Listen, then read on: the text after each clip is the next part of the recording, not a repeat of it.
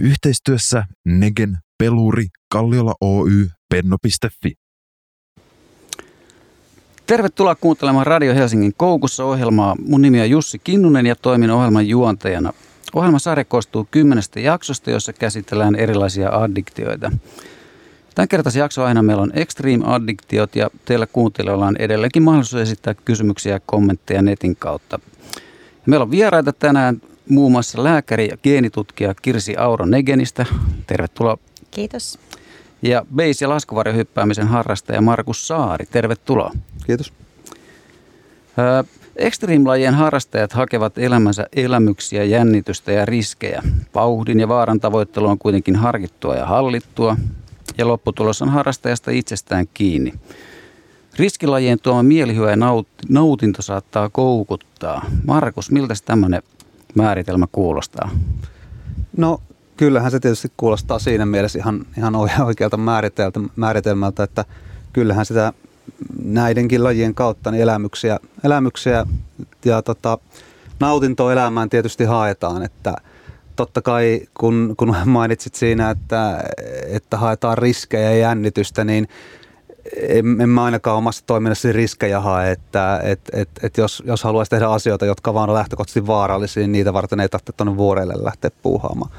Eli, eli kyllähän lähtökohtaisesti niin, niin, niin kuin kaikessa elämässä, niin tietysti peis- ja ja muutkin taas riskialttiilla ja harrastajat, niin lähtökohtaisesti haluaa niitä riskejä sitten minimoida tässä harrastuksessa. Aivan. Onko se, tota, mitä lajeja kaikki sä harrastat? No mä tällä hetkellä ehkä, ehkä harrastajana määrittäisin itseni näiden lajien näkökulmasta base-hyppääjänä ja, ja laskuvarjohyppäämistä harrastan vielä jonkun verran. Eli lajien erohan on tietysti se, että, että laskuvarjohyppääminen on ilmailua ja harrastaa lento, lentokoneista ja lentolaitteista, kun taas base-hyppäämissä, me hypätään noita kiinteiltä alustoilta, eli niin kuin esimerkiksi vuoden rinteiltä ja niin edespäin. Et sitten aikaisemmassa elämässä tällaisia vauhtelajeiksi määriteltäviä lajeja on, on, on harrastanut esimerkiksi lumilautailua pitkään, jonkun verran vapaa-laskua ja kalliokiipeilyä on kiivennyt myöskin aika paljon. Joo. Mikä sulla on korkein tota, base mistä sä oot loikannut? No korkein on tietysti vähän miten määritellään korkein, mutta että tuolla alpeilla on, on hypätty muutamia sellaisia hyppyjä, missä hyppykorkeus niin kuin merenpinnasta on ollut, ollut lähelle neljää kilometriä ja tota, tuolla liitopuvulla kun lennetään, niin sieltä sitä totaali käytettäviä korkeutta siitä on, saa sitten semmoisen reilu kaksi kilometriä. Että kyllä ne ihan pitkiä lentoja on ollut. Wow. Eli sä oot hypännyt sillä kanssilla, se, siis sitä sanotaan liitopuvuksi. Liitopuvuksi joo wingsuit, wingsuitilla, eli tota, on joo joku 300 hyppyä on niilläkin hypännyt. Oho. Se näyttää aika makealta nimittäin, kun niitä on niitä videoita katsonut. No niin, mun on tietysti vaikea sanoa, näyttääkö se makealta vai ei, kun itse sitä tehnyt, mutta kyllä se on tietysti hyvin niin kuin omanlaisensa elämys ja, ja omanlaisensa asia ja, ja tietysti niin kuin oma, oma lajinsa tavallaan niin kuin, niin kuin lajin sisällä. Ja, ja onhan se tietysti niin kuin huikea kokemus, kokemus ja, ja itselle, kun on tuollaisia erilaisia lentämiseen, lentämiseen liittyviä lajeja harrastanut paljon, niin, niin onhan se tietysti niin kuin – tosi hieno elämys pystyy lentämään sellaisia pitkiä, pitkiä lentoja, lentoja vapaasti, vapaasti siellä vuoristossa, niin onhan se hienon näköistä homma. Joo. Onko se minkä ikäisenä sä aloit kiinnostumaan tämmöisistä lajeista? No mähän on äh, ollut tietysti niin kuin ulkoilmaurheilusta kiinnostunut aina. Vanhemmat on vienyt kersana Lappiin vaeltaa ja, ja on oltu ulkona ja vaellettu ja kalastettu ja sitten rupesin laskeen lumilaudalla joskus 12-vuotiaana varmaan ja sitä kautta päädyin sitten, laskin paljon striittiä ja paippia ja sitä kautta päädyin sitten vapaalaskuun ja vuorille ja sitten tuolla armeijassa päädyin tonne laskuriakrikouluun ja siellä sitten puolustusvoimien hellän käden avustamana niin tutustuin laskuvarihyppäämiseen ja sitä kautta sitten mä olin hetkinen 20 24 vai 25, kun mä hyppäsin ensimmäistä base tuolla Norjassa. Okei. Mäkin kävin muuten joskus laskuvarjohyppykurssi, mutta mä en päässyt ikinä hyppäämään, kun mä en maksanut sitä kurssia. kyllä mä itse asiassa mä rupesin myös kyllä pelkää siinä kohdassa, että jos sattuukin että mä olin just innostunut aloittaa hirveän soittotreenaamiseen ja sitten joku alkoi pelottelemaan, että mitä siitä, jos menee käsi. Et siihen loppuharrastukseen. Mutta tota, hei, Kirsi. Semmoista kuulee puhuttavaa, että extreme-lajien harrastajilla olisi joku seikkailija geeni. Niin onko semmoista geeniä, voiko sen löytää tietyillä testeillä? No joo, tätä sanoisin, että tällä hetkellä sellaista varsinaista seikkailijageeniä ei tunneta, eli ei, ei pystytä millään spesifillä geenitestillä tänään löytämään, löytämään seikkailijageeniä, mutta toki me tiedetään, että tämmöinen ähm, seikkailijat hakee semmoista tietynlaista rashia. Ja se ehkä jossain määrin on samanlaista kuin mitä vaikka sitten haetaan, toiset ihmiset hakee päihteiden käytöstä ja tämmöistä addiktiogenetiikkaa siinä voi olla taustalla. Eli, eli tiedetään, että monissa tämmöisissä addiktioissa on ö, geneettistä taustaa, mutta sitä ei, ei, ei tänään, tänään tunneta siinä määrin, että voitaisiin millään erityisellä testillä tutkia. Ehkä tulevaisuudessa ja ehkä tulevaisuudessa seikkailijageenikin voi, voi löytyä vielä. Niin, eli me puhuttiin tuossa vähän ennen lähetystä siitä semmoista kännigeenistä, niin onko, onko se just tämä kännigeeni sitten? Ää, no tota, joo, on, on kännigeeni, jos vähän pohditaan sitä, että mitä tarkoittaa kännigeeni, niin, niin äm, on tieteellisissä artikkeleissa yhdistetty, että alkoholin käyttöä ohjaa, ohjaa tietyt geneettiset muutokset ja näitä on tunnistettu niin kuin joitain kappaleita. Ja tota, yksi niistä oli sitten pääty iltapäivälehdistön lööppeihin nimellä kännigeeni ää, tässä joitain aikoja sitten. Mutta tota, ehkä ihan tarkasti sitä al- alkoholin käyttöä ohjaavaa tämmöistä addiktiogenetiikkaakaan ei tunneta. Eli en, en niin kuin, alan tutkijana näkisi, että on kauhean järkevää testata kännigeeniä yksittäisenä löydöksenä. Joo. Joo, mä ajattelin, että jos semmoinen, niin, kun, niin mulla varmaan siis on ollut, tai on siis semmoinen, että kun mä oon jossain vaiheessa vetänyt paljonkin. Mutta tota, mites Markus, tota, mitä sä ajattelet, että mitä tunnetiloja tai mitä kokemuksia sä haet niin kun B-sypystä? Että, että onko, se, onko se joku niin kun, tai haluatko välttää jotakin tiettyjä tunnetiloja tai No tota, jos lähtee siitä, että minkälaisia tunnetiloja tuosta harrastamista haetaan, niin totta kai sillä haetaan varmaan niitä tunnetiloja, mikä, mitä kukka, tota, kaikki muutkin ihmiset hakee omista harrastuksista. Eli tietysti sitä tekee niitä asioita, mistä tykkää. Ää, totta kai se base-hyppääminen niin on, on, on lajina aika intensiivinen ja kyllähän silloin kun ollaan hyppäämässä, niin, niin ne tunnetilat, mitä sitä saa ja tietysti mitä sitä myöskin haetaan, niin se on sellaista niin kuin kokonaisvaltaista niin kuin vapauden tunnetta ja, ja, ja silloin kun hypätään, niin eihän siinä niin kuin ajattele tavallaan se, että muu maailma sulkeutuu siitä ympäriltä pois. Eli, eli ethän sä niin kuin ajattele siinä duunimurheita tai, tai mitään muutakaan maailmanpoliittisen tilanteen haasteita, vaan kyllä siinä olla, ollaan vahvasti, eletään siinä hetkessä ja nautitaan siitä hetkestä ja niistä visuaaleista ja siitä fiiliksestä, mikä se siellä ilmassa oleminen, oleminen antaa. Eli, eli kyllähän se on hyvin sellaista niin kuin hetkessä elämässä ja semmoista niin kuin se, siitä hetkestä nauttimista mitä siitä haetaan. Ja tietysti sit, kun kysyt, että minkälaisia tunnetiloja ei haeta, niin mä oon aina sanonut, että paljon puhunut ihmisessä siitä, että mun mielestä hyppäjällä on, on, on sellaista niin kuin hyvää pelkoa ja on, on niin kuin huonoa pelkoa. Eli, eli hyvä pelko on mun mielestä sitä, että kun mäkin meen jonkin, sanotaan vaikka muutama sata metriä korkean vuoren jyrkänteen reunalle, niin kyllähän niin kuin itsesuojeluvaisto sanoo, että nyt tässä pitää olla tarkkana ja, ja tämä on niin kuin vaarallinen paikka ja se on sellaista hyvää pelkoa, mitä mun mielestä niin kuin pitääkin olla. Koska jos sellaista ei olisi, niin, niin, niin sitten äkkiä tulee tehtyä tyhmyyksiä, kun sun, sun, sun itsesuojeluvaisto ei kerro sua, että nyt pitää olla tarkkana. Mutta sitten taas sellainen huono pelko, mitä mä toivon, että ei, ei koskaan tule, jos sitä joskus tulee, niin sitten sitä pitää miettiä, että onko se järkevää, on sellaista niin kuin, niin kuin ihmisen niin kuin inkapasitoivaa ja lamauttavaa pelkoa. Eli, eli ihminen pelkää sitä tilannetta niin paljon, että, että ei pysty toimimaan. Ja sehän ei tietysti sitten taas noissa meidän harrastuksissa niin on mahdollista, että semmoista tunnetilaa, tunnetilaa kokee.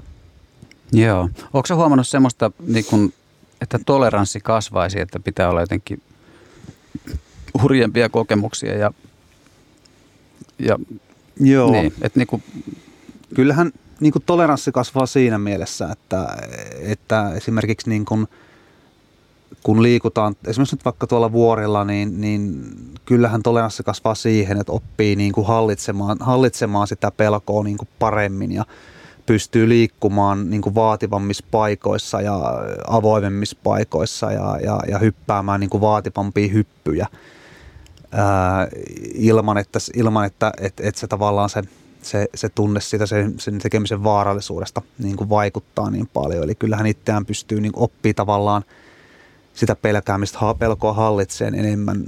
Sitten taas se, että pitäisikö hakea koko ajan niin kuin hurjempia juttuja, niin, niin en mä ehkä sitä niin näe. Enemmän se on vaan se, että sen tekemisen kautta, kun oppii tekemään enemmän ja on teknisesti parempi hyppää ja pystyy hyppäämään vaativampia paikkoja, niin sit sitä saa enemmän, niistä hypyistä vaan saa sit enemmän, kun tavallaan näkee erilaisia paikkoja ja näkee erilaisia juttuja, pystyy erilaisia juttuja tekemään. Joo. Tulee mieleen yksi oma kokemus niin se oli yksi festareilla joskus varmaan 2000-luvun alussa. Siellä oli semmoinen, niin kuin, että siellä hypättiin pentsihyppy ilman köyttä. Eli siinä hilattiin niin kuin samalla nosturilla sinne niin kuin korkealle niin kuin pentsissäkin ja sitten siihen pudotettiin semmoiset valjaat piti laittaa ja sitten sä tuut selkeällä siihen verkkoon. Ja tota, se oli aika, niin kuin, mulle se oli tosi iso kokemus se, että tota, että siellä niinku, mä en tiedä, että koet sä samaa, mutta että mulle, mulle tuli siis semmoinen fiilis, että, että mut hilattiin sinne ylös, niin tietenkin siinä kohti, niin kun, kun alkaa pelottamaan, niin sitten katsoo sitten jengi, että ei täältä enää kyllä ilkeä alaskat tulla niin kuin noita rappusia pitkin, että täältä on nyt pakko tulla täällä, täällä niin kuin uskaltaa tähän juttuun. Ja, tota, ja muistan, että sitten kun siinä kohdassa, kun, mut, kun se sanoi, että okei, että, että näytä merkki tai sanoi jotain, niin sitten se pudottaa tai jonkun viivun kääntää ja mä putoon sieltä selkäillä siihen verkkoon sinne alas. Ja tota, ja sitten siinä kohti, kun just kun mä näytän sen merkin ja sitten kun putoon sieltä, niin se oli täysin pidäkkeetön se tila, että mun oli pakko huutaa niin kuin ihan kurkkusuoraan sellainen niin kuin ihan totaalinen kuoleman pelko siinä. Ja tota, meillä oli vasta keikka siis sen jälkeen. Ja, tota, ja mä muistan vaan ne, ne niin kuin kiksit, mitkä siitä sai. Niin, että kun meni lavalle, niin että et oli kyllä todella niin kuin energinen ja samaan aikaan kuitenkin rela siellä lavalla. Ja, var, ja se kesti varmaan pari viikkoa, että mua ei pelottanut oikeastaan mikään. Ja mä itse vaan tajusin silloin, että mä voisin hyvinkin jäädä kokkuun tähän. Niin kun, ja mä rupesin uudestaan suunnittelemaan silloin, että mun täytyy nyt ehdottomasti lähteä tuota laskuvarjohyppykursseille.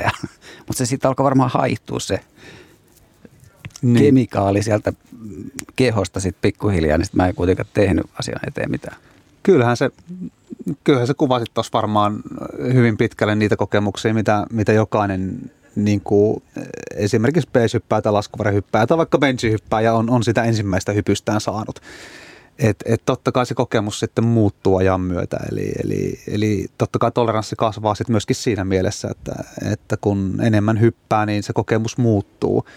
Et mä oon, mä oon hypännyt nyt reilu 1500 laskuvarjohyppyä ja yli 1800 base-hyppyä, niin eihän se kokemus tietysti joka ole enää ole se sama kuin se oli sillä ensimmäisellä hypyllä, mutta se on tietysti muuttunut taas sitten toiseen suuntaan ja, ja kehittyy, kehittyy toisenlaiseksi. Ehkä yksi tunnetila, minkä voisin nostaa tuosta sun äskeisestä kommentista, mikä, mikä on meidän lajissa monesti mukana ja mikä koen itse vähän negatiivisena, niin on, on just toi, kun sanoit, että että kun näet ne ihmiset siellä alla, niin eihän sieltä kehtaa tulla pois hyppäämättä.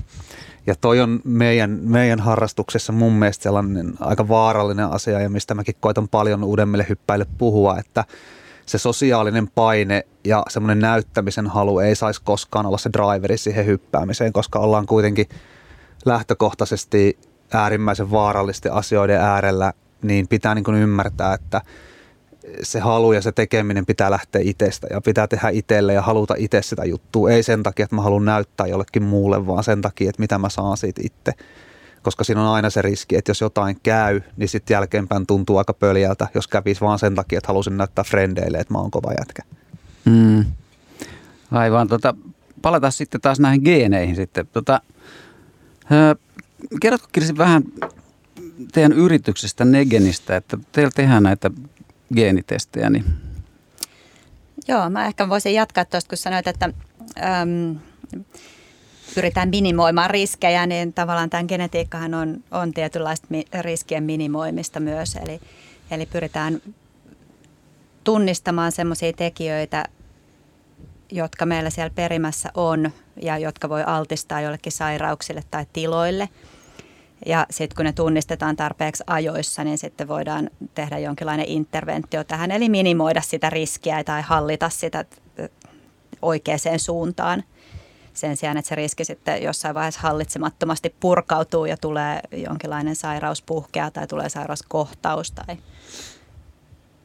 näin. Eli se on, se on oikeastaan se kantava idea. Ja, ja, ja meillä tämä meidän testipaneeli on painottunut aika paljon tämmöiseen niin kuin e-, ennaltaehkäisevään genetiikkaan nimenomaisesti. Eli, eli pyritään tuomaan ihmisille tietoon heidän sydäntautiriskiä tai aikuistyypin diabetesriskiä, jotta he voisivat sitten ymmärtää paremmin tämän sairauden merkitystä ehkä omalla kohdallaan ja sitten tehdä näitä tarvittavia elintapamuutoksia tai interventioita ajoissa, jotta tätä riskiä voidaan hallita. Okei, tota, mäkin tein tämän, sain tehdä tämmöisen testin tota, siellä Negenissä ja niin me hetken päästä sitten etsitään tai tutkaillaan vähän sitä, puretaan sitä testiä, että löytyykö mulle jotakin alttiuksia sairauksille tai ehkäpä addiktiolle. Mutta nyt me tota, lähdetään pienelle mainoskatkolle. Yhteistyössä Negen, Peluri, Kalliola Oy, Penno.fi. Kuuntelit Radio Helsingin koukussa ja tässä jaksossa keskustellaan Extreme-riippuvuudesta ja geeneistä. Mun nimi on Jussi Kinnunen. Meillä on tänään vieraana lääkäri ja geenitutkija Kirsi Aura Negenistä ja beis- ja laskuvarjohyppäämisen harrastaja Markus Saari. Kirsi, millaisia geenitestejä kannattaa ottaa? Että siellä on kaiken näköistä ilmeisesti markkinoilla.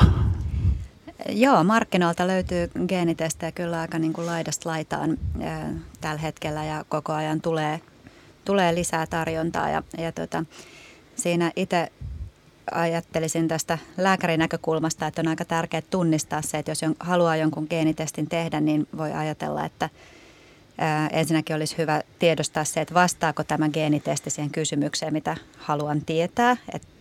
ja toisaalta, että onko se tieteellisesti validi tai luotettava testi.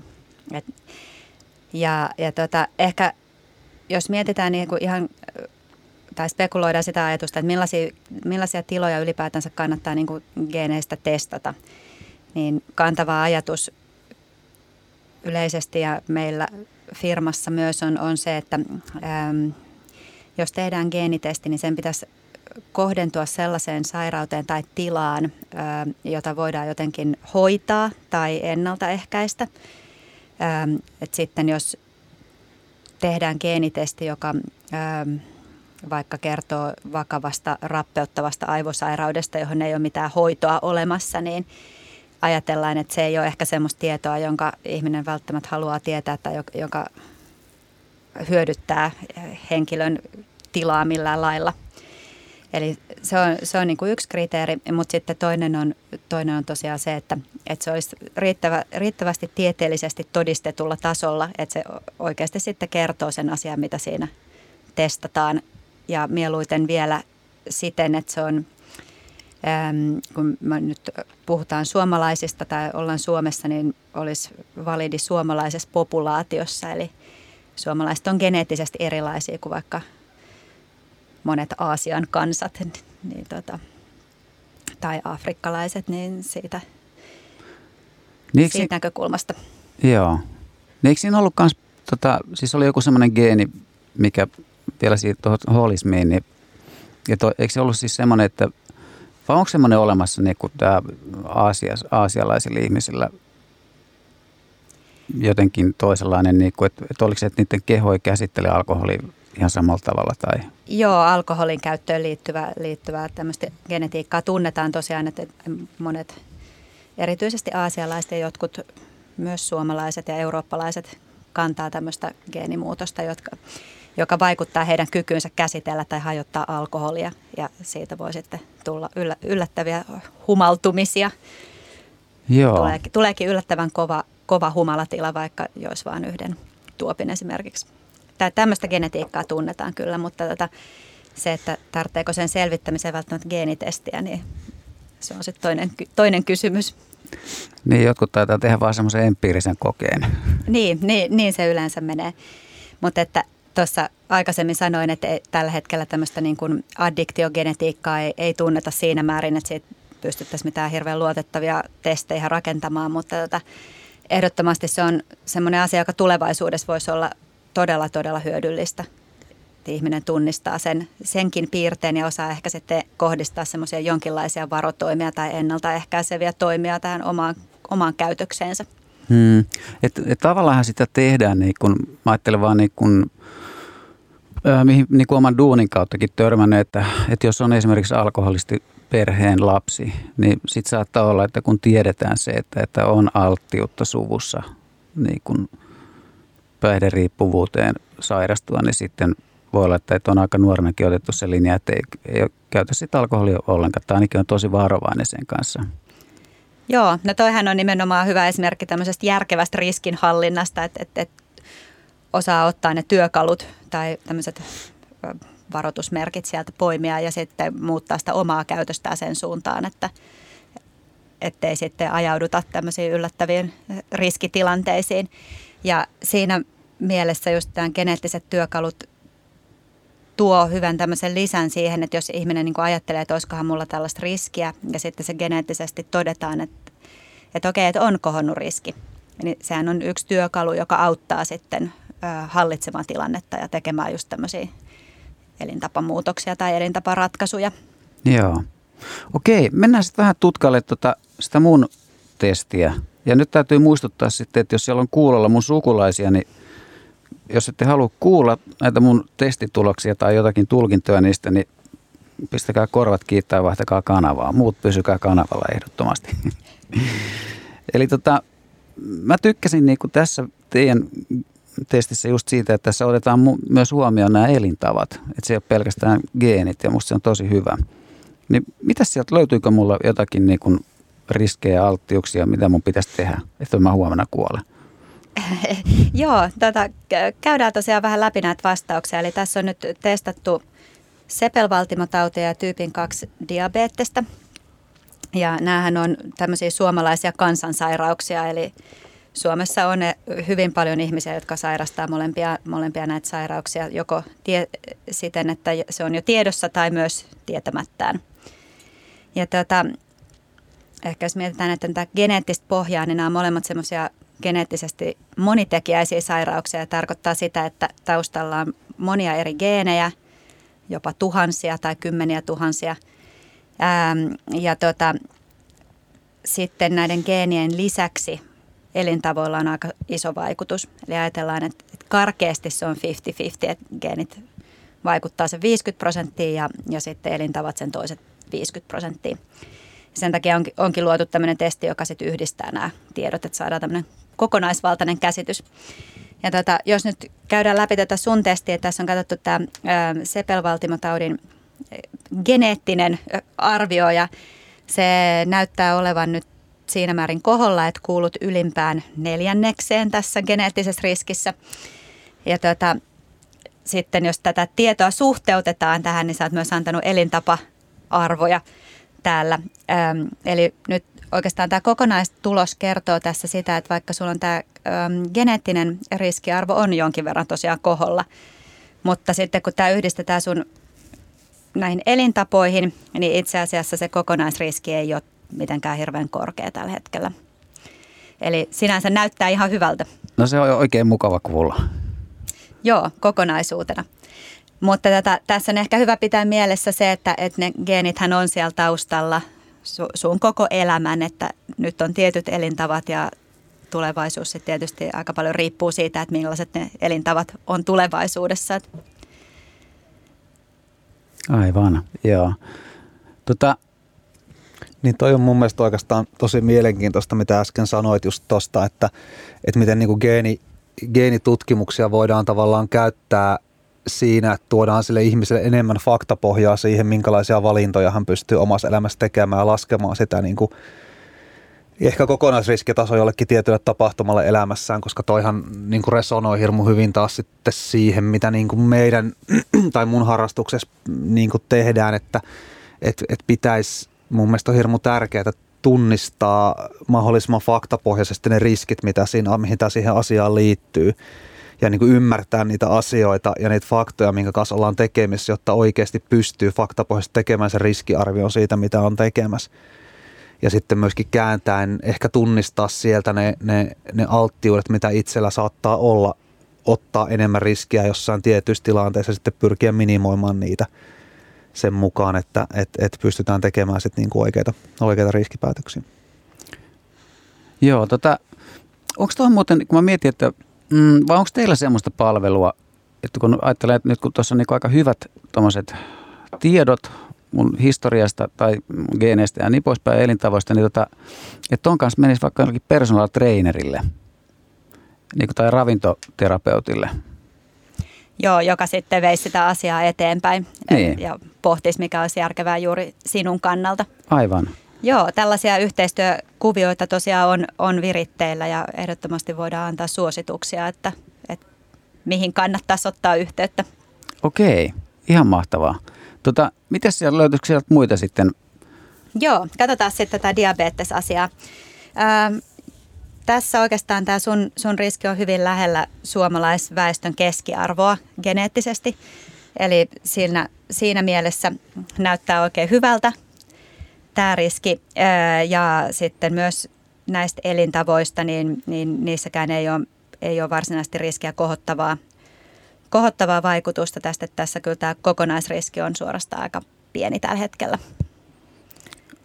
Sepäs myös erityisen mahtavaa. Mä, niin kun, mulla on semmoinen nimittäin, mit, mikä, mitä tutkittiinkin jossain kohti, että, että kun mä epäilen, että näinköhän mulla olisi joku, joku diabetes 2 sitten, mutta että, että mulla on aika kovia ne heittelyt, että kun että jos mä esimerkiksi erehdyn syömään jotain sokeripitosta, niin se todellakin niin kun nostaa niin kun jotenkin ihan tappii. Ja sitten sieltä tullaan niin kun todella ryminällä alas sitten. Ja se on aika inhottava se tila, mikä niin kun, että kun siinä tärisee suurin piirtein keho ja tulee sellainen kylmä hiki. Ja onko sekin jotenkin niin kuin geeneistä löydettävissä? Tai, Tällainen veren, verensokerin vaihtelu niin, väli. No tota, mä uskon, että siinä on varmasti geneettistä pohjaa tässäkin, mutta se on myös kuuluu tähän kategoriaan, että me ei tarkalleen ottaen tiedetä tällä hetkellä, että miten se rakentuu, eikä, eikä sitä osata silleen testata. Ja toisaalta, niin, no se on tietysti, sä oot itse niin tunnistanut tämmöisen ominaisuuden itsestäsi, se on tärkeää, eli, ää, eli voit sitä ehkä tällaisella ruokailurytmillä tai muilla tekijöillä jossain määrin kompensoida sitten tätä tilaa. Ää, mutta että jos mietitään tätä kokonaisdiabetes-asiaa niin kun taudin näkökulmasta, niin siinähän kaikista tärkeintä on se, että se elimistö tosiaan korjaa sen, että, että kaikilla meillä kun me syödään, niin se verensokeri nousee silloin. Ja se on ihan tavallista näin, näin kuuluukin tapahtua. Mutta et, et sit se, oikeastaan se kysymys on se, että miten se sitten niin kun sieltä tulee alas tai miten se elimistö pystyy sen korjaamaan, että se sokeri myös laskee sinne normaalitasolle eikä jää sitten huitelemaan jonnekin korkeisiin lukemiin pysyvästi. mm, aivan. Tota, palataan taas hetkeksi sitten taas sinne extreme-puolelle. Tota, Onko sä huomannut, Markus, että, että sulla olisi jotain semmoisia niinku trikkereitä, laukaisevia tekijöitä, jotka vaikuttaisi siihen, että, että nyt, on, nyt alkaa sukat pyöriä jalassa, että on pakko päästä hyppimään tai Pitäisi kiipeämään. päästä vetään. niin. Tota, en, en mä tiedä. Ää, ei niitä ehkä ainakaan enää ole. Et, et tietysti silloin alkuvaiheessa, kun, kun alkoi näitä lajeja harrastaa ja, ja kaikki oli uutta ja oli tietysti niin kuin hirveä, hirveä halu tehdä, niin, niin silloinhan oli tietysti varmaan vähän niin kuin koko ajan semmoinen olo, että et, et kaikki duunipäivät ja, ja muutenkin niin, niin katteli ikkunasta ulos ja oli silleen, että olisipa hieno keli, että olisi kiva päästä hyppää. Mutta tietysti kun mä oon niin pitkään harrastanut ja, ja nykyään tietysti harrastaa paljon muutakin ja, ja hyppää vähän vähemmän kuin aikaisemmin, niin ehkä se on sitten silleen tasottunut iän myötä.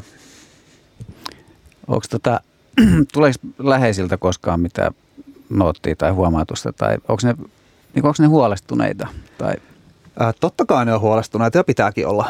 Eihän, eihän, eihän siitä mihinkään pääse, että et, et kyllähän tässä ollaan tekemisissä kiistatta vaarallista lajien kanssa ja, ja tietysti niin kuin omassakin, taust, omassakin taustassa on sitten sellaisia tapahtumia, on, on niin hyvinkin ikäviä tapahtumia, onhan läheiset sen nähnyt.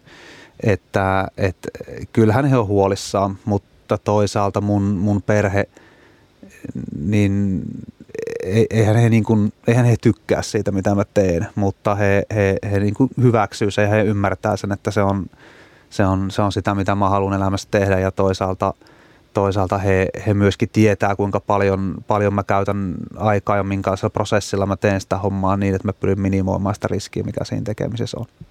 Joo. Haluatko kertoa, että mitä sulle niitä on tap- sattunut niitä sitten semmoisia? No siis mulla on tietysti niin kuin hyppääminen on sellainen laji, että, että niin kuin base-hyppääminen etenkin, että, että, että maailmassahan vuosittain menehtyy noin, noin parikymmentä base-hyppää, sanotaan pyöreästi. Ja koska hyppäjäpopulaatio on niin äärimmäisen pieni kuitenkin, on niin kuin äärimmäisen marginaalinen laji, niin mitä enemmän pidempään hyppäät, niin se on ihan tilastollinen fakta, että jossain vaiheessa joku niistä menehtyneistä on, on, on sun hyvä ystävä. Ja, ja multa on vuosien varrella sellaisia niin kuin hyvin, hyvin läheisiä ystäviä kuollut muutama ja, ja sellaisia niin kuin kavereita, joiden kanssa ollaan, ollaan reissattu ja tehty suunnitelmia ja pidetty yhteyttä, niin, niin kuollut varmaan 10-20. Oho, kuulostaa aika hurjalta kyllä. No on, on se iso numero ja, ja, ja tietysti niin kuin, niin kuin, eihän sitä mihinkään pääse ja kyllähän se niin kuin tietysti on sitten tässä lajin, lajin niin kuin nurjapuoli, minkä kanssa tietysti joutuu, joutuu elämään. Joo.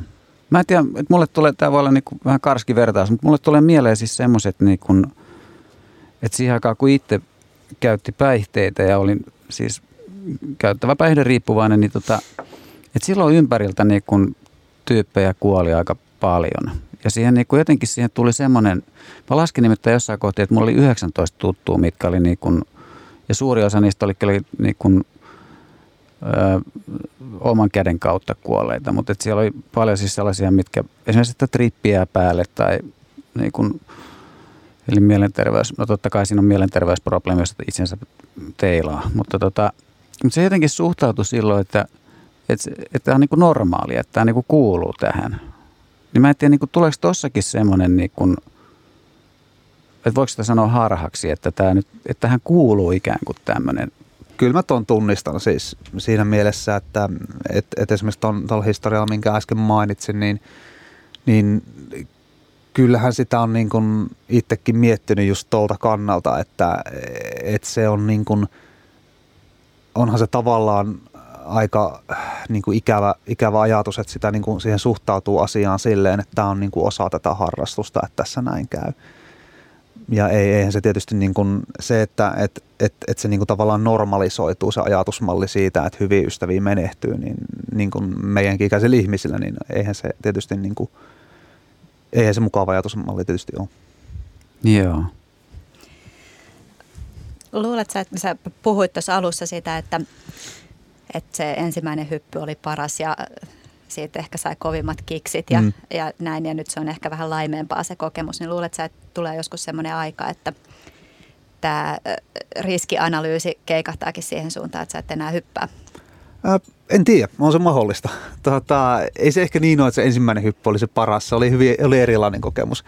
Mutta tota, mä itse suhtaudun tähän harrastukseen silleen, että mä lähden hyppäämään aina sitä seuraavaa hyppyä. Ja, ja mietin sen seuraavan hypyn kohdalla, teen sen riskianalyysin ja mietin ne asiat, että mitä mä saan siitä hyppäämisestä versus mikä se riski on ja niin edespäin. Ja voi se olla, että joku päivä se aika tulee, että tuntuu, että se seuraava hyppy ei enää tarvi hypätäkään ja sitten tehdään jotain muuta. Okei, pidetään pieni breikki ja palataan hetken päästä takaisin. Yhteistyössä Negen, Peluri, Kalliola Oy, Penno.fi. Kuuntelit Radio Helsingin koukussa ohjelmaa ja meillä on jaksona Extreme Addictiot. Mun nimi on Jussi Kinnunen ja meillä on tänään vieraan lääkäri ja geenitutkija Kirsi Auro Nigenistä, base- ja laskuvarhyppäämisen harrastaja Markus Saari.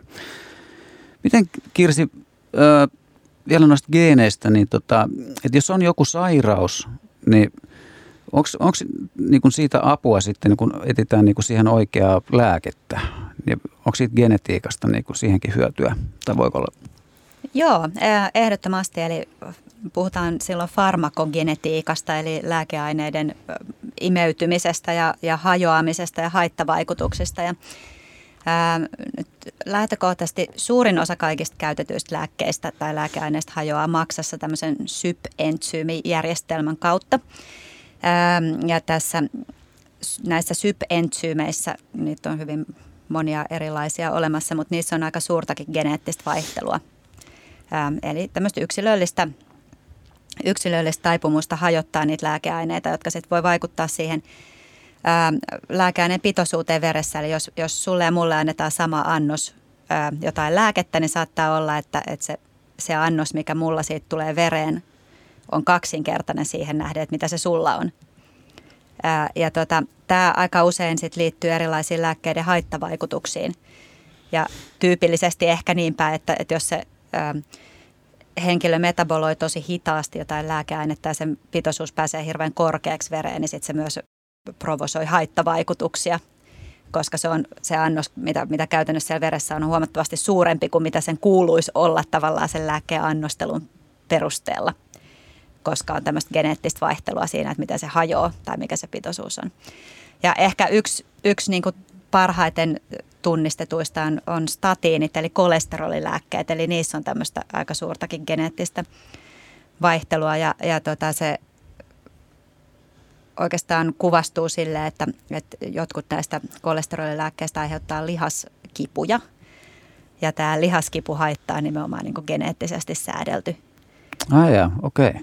Eli täl, tällaisessa, tällaisessa mielessä kyllä niin kuin siitä genetiikasta on apua myöskin lääkehoidon valinnassa ja siitä, että pystyttäisiin aloittamaan oikein parhaiten soveltuva lääke ja mieluiten myös sillä oikealla annoksella, niin, niin kyllä se on semmoinen yksilön kannalta aika iso merkityksen. Tietysti myös riski- ja turvallisuuskysymys.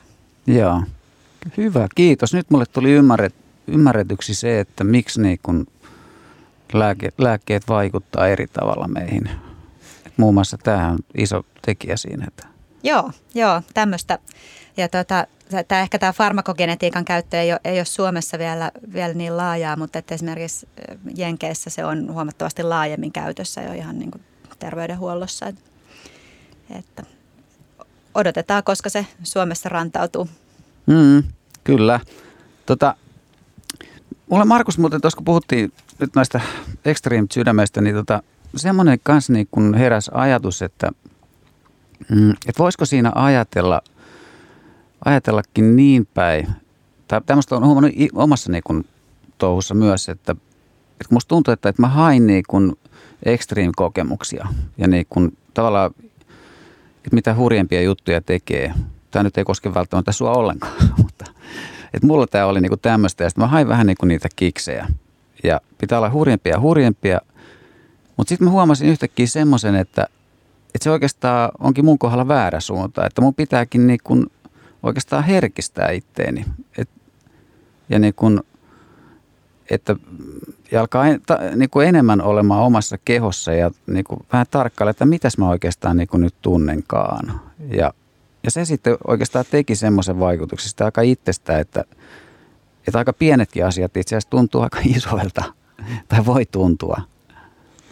Niin, niin kyllä, kyllä, tietysti sehän on niin kuin henkilökohtainen kokemus, että miten ihmiset kokee ja, ja, ja minkälaisia, mi, minkälaisia asioita, asioita hakee elämässään ja, ja tietysti niin kuin – mä itse en ole esimerkiksi mun harrastamisessa koskaan kokenut sitä, että pitäisi lähtökohtaisesti hakea koko ajan niin kuin vaarallisempia ja vaarallisempia asioita tai hurjempia ja hurjempia asioita.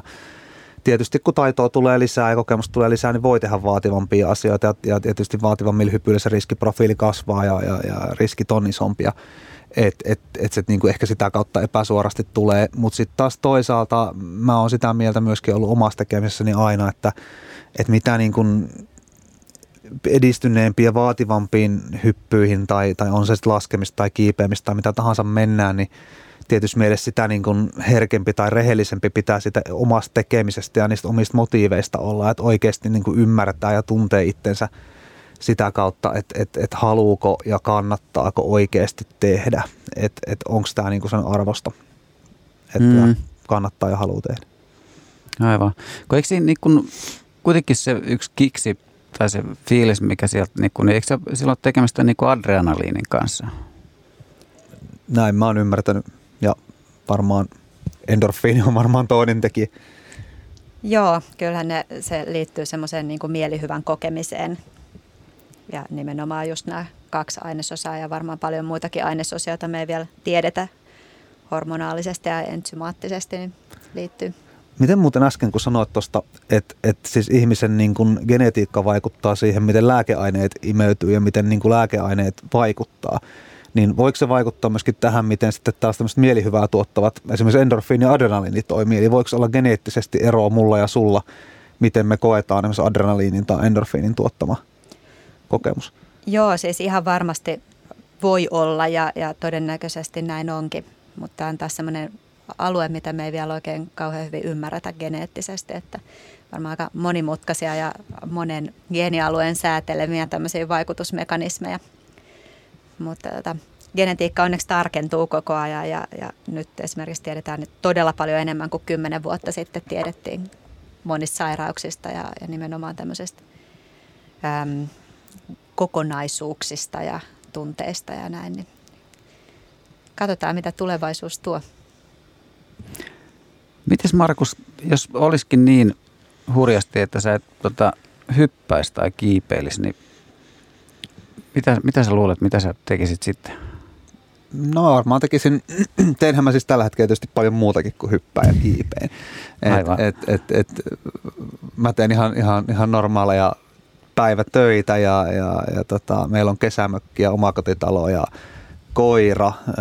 farmariauto myytiin viime vuonna pois, mutta tota, sen tilalle tuli sitten toisenlainen auto. Mutta varmaan mä tekisin jotain muuta, muuta asiaa, minkä mä olisin kokenut, että mikä tekee, tekee mut onnelliseksi ja mikä tuo mulle elämään niitä asioita, mitä mä haluan elämässä kokea. Mitä se sitten olisi, niin, niin en mä tietysti osaa sanoa. Nämä on ollut ne lajit, mitä mä oon elämässä ja haluan harrastaa. Joo.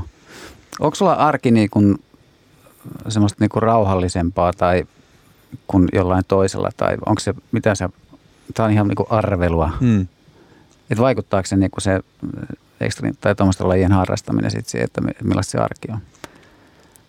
En mä tiedä vaikuttaako se siihen, millaista se arki on. Ihan samalla tavalla sitä herää aamulla eteen ja lähtee duuniin ja, ja duunissa on ihan samanlainen kiire kuin muillakin. Ja, ja, ja, ja tietysti se perusarki pyörii niin kuin samalla tavalla kuin kellä tahansa muullakin ihmisellä totta kai kyllä se varmaan sitten vaikuttaa niin kuin esimerkiksi sellaisia asioita, että minkälaisena kokee arjessa tapahtuvia asioita esimerkiksi ja minkälaisia tuntemuksia ne itsessä herättää, niin saattahan sellaisiin vaikuttaa. Ja tietysti sitten sellaisiin asioihin, että, että miten niin kuin yleensä kokee, kokee niin kuin arkipäiväistä asiat ja, ja, ja, ja meidän niin kuin erilaiset asiat, mitä yhteiskunnassa tapahtuu ja niin edespäin. Ja saattaa se, ehkä se enemmän vaikuttaa siihen, että minkälaiseksi se oma ajatusmalli on, oma ajatusmaailma on, on, on muotoutunut, mutta totta kai ihan samalla tavalla se aurinko nousee aamulla ja, ja töihin on kiire ja aamulla väsyttää ja niin edespäin, ketä tahansa muutakin ihmistä. Voisi ajatella, että ne on sellaisia lajeja just, että, että se kehittää aika hyvää semmoista ongelmanratkaisukykyä, että jos tulee joku yllättävä tilanne, niin sitten sun on vaan pakko jotenkin ratkaista se ja päästä eteenpäin siitä, niin näkyykö se sun arjessa mitenkään, että se Kyllä se varmasti on, on, on just näin ja, ja, ja totta kai se, niin kuin se nämä, nämä lajit nimenomaan tietysti kasvattaa ihmistä siihen, että et, et, et pitää pystyä niin kuin toimimaan hyvinkin vaihtelevissa tilanteissa ja, ja paineen alla ja, ja pitää pystyä toimimaan niin kuin vaikeissa paikoissa ja, ja niin kuin tavallaan näkemään, näkemään se ratkaisu, että, että ehkä tietysti siinä niin – niin kuin omassa duunissa esimerkiksi varmasti on ollut hyötyä tästä taustasta, mikä, mikä on, että itse kun on IT-alalla, IT-alalla töissä, niin meillä monesti on, on asiat on kompleksisia kokonaisuuksia ja on paljon muuttuja ja tulee paljon, paljon tilanteita, missä pitää tehdä niin kuin ehkä nopeitakin ratkaisuja vaikeissa paikoissa, niin, niin tietysti se semmoinen tietynlainen niin kuin paineen alla ja, ja, ja ehkä vähän vaikeassa paikassa toimiminen, niin se on tietysti niin kuin, siihen sitä semmoista toleranssia on tietysti tullut tuolta harrastuspuolelta aika paljon. Mitä sä Markus luulet, että, että milloin se niin kun harrastus, tota, että mitä, mitä pitäisi ta- tapahtua tai milloin se on riittävän ha- haitallinen, että sille pitäisi jotain tehdä? Niin kun, mä ajattelen myös sellaisia ihmisiä, ketkä niin kun, to, tai harrastaako teillä siellä niin kun semmoista porukkaa, mitkä sun, sun mielestä ei olisi hyvä harrastaa niiden?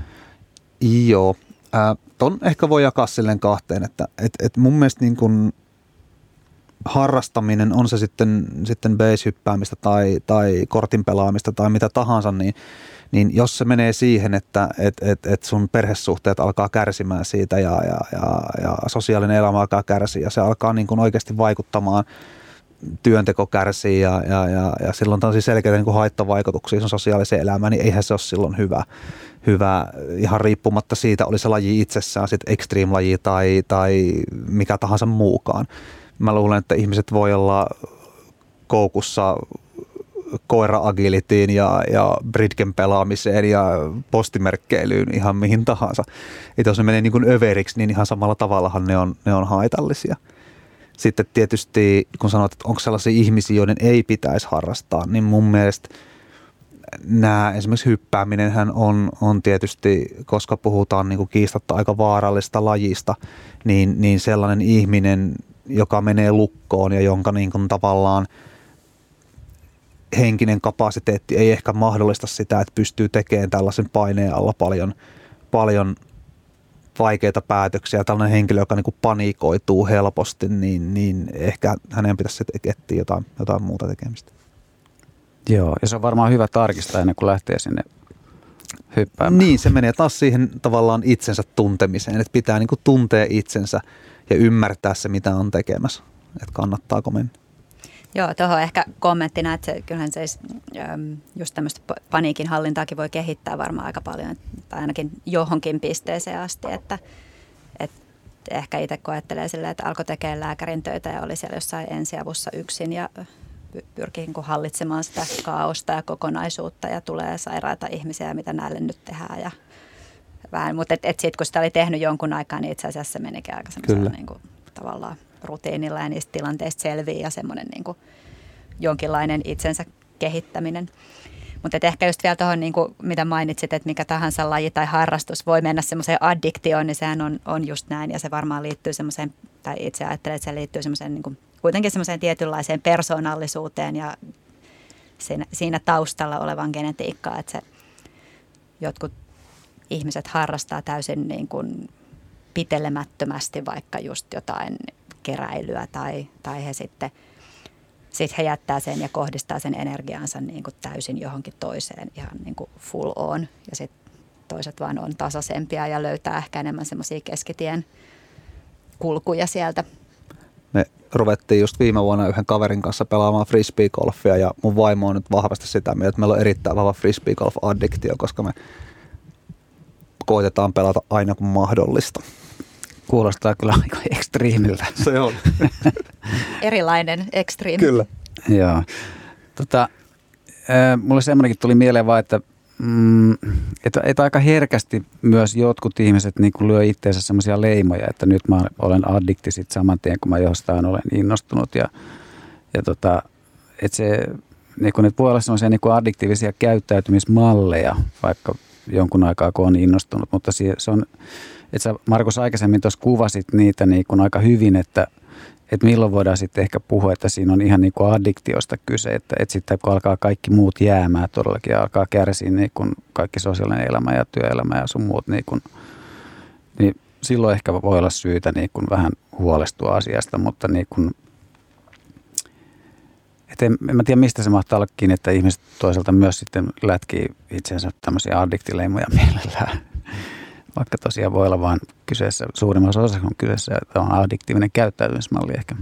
Niin, niin se varmaan on ja, ja tietysti niin kuin – Öö, esimerkiksi nämä mun harrastamat lajit on monesti hirmu sellaisia intensiivisiä lajeja, että ne, ne vie kaiken sun vapaa-ajan ja kaiken sun fyrkan ja kaiken keskittymisen ja sitten sun kaveripiiri alkaa olemaan myöskin, niin kun onhan se niin, että mun, mun, mun hyvistä frendeistä niin varmaan 80 prosenttia on, on joko entisiä tai nykyisiä laskuvarja tai beisyppäjiä, koska se elämä on pyörinyt se yhteisön ympärillä, jo, jolloin tavallaan se tekeminen keskittyy myöskin sitten sen lajin pariin ja sen yhteisön pariin. Okei. Tota, Mä voisin hmm. ehkä vielä kommentoida tuohon, mitä sanoit, että, että, että, että koska se on niin kuin leimaavaa ja, ja koska kyse on vaan, tämän, tai ehkä ennemminkin semmoisesta niin kuin normaalin rajoissa olevasta käytöksestä, että joku on kivaa ja sitten pyritään tekemään sitä, niin tämähän on nimenomaan semmoista niin kuin riskinhallintaa tai sitä, että tunnistaa itsessään näitä käyttäytymispiirteitä ja pyrkii niin kuin pitämään sen homman hallinnassa juurikin.